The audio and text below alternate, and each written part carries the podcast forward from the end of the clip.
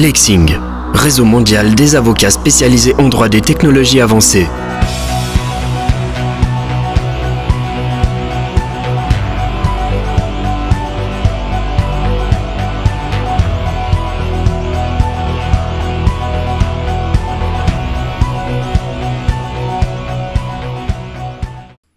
Bonjour à tous et bienvenue à ce nouvel épisode du podcast de Lexing Switzerland.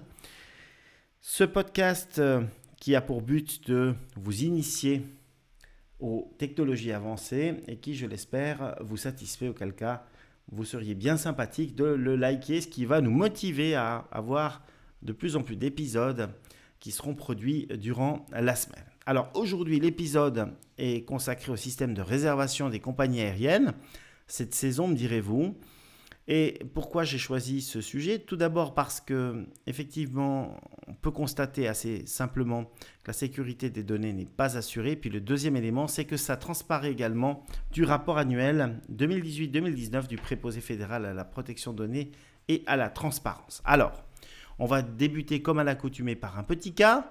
C'est un couple, Sébastien et Chiara, qui sont désireux de voyager. Ils ont opté pour une île qui est au large de la Floride, qui s'appelle Captiva. Sanibel et Captiva sont deux îles assez connues en Floride. Et il a donc choisi un vol direct pour ne pas arriver éreinté sur place.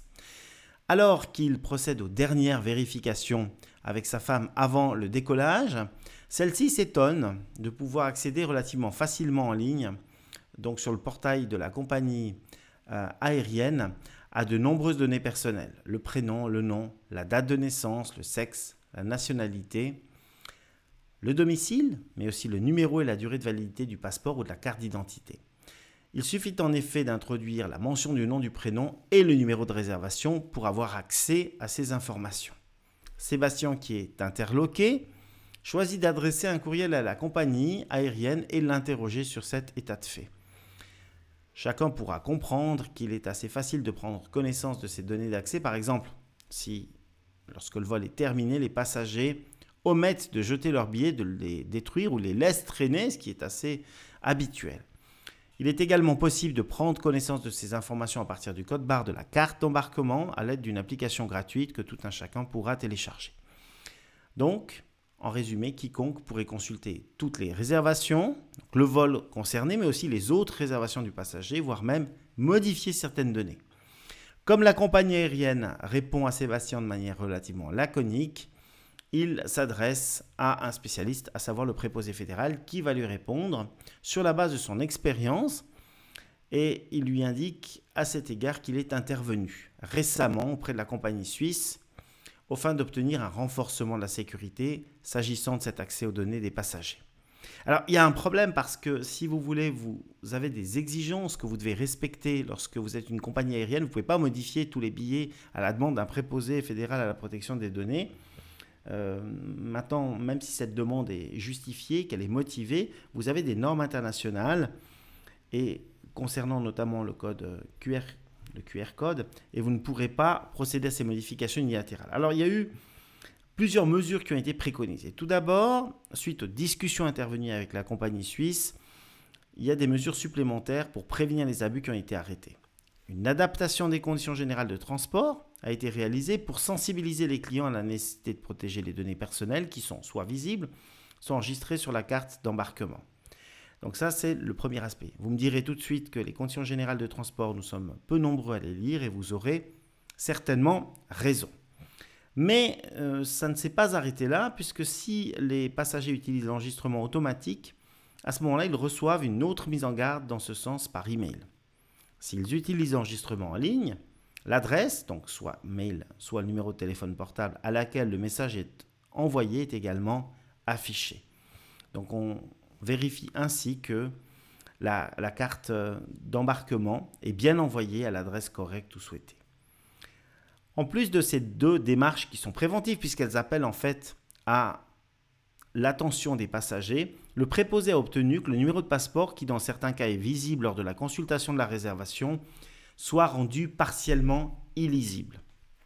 Donc ça, la compagnie aérienne a accepté.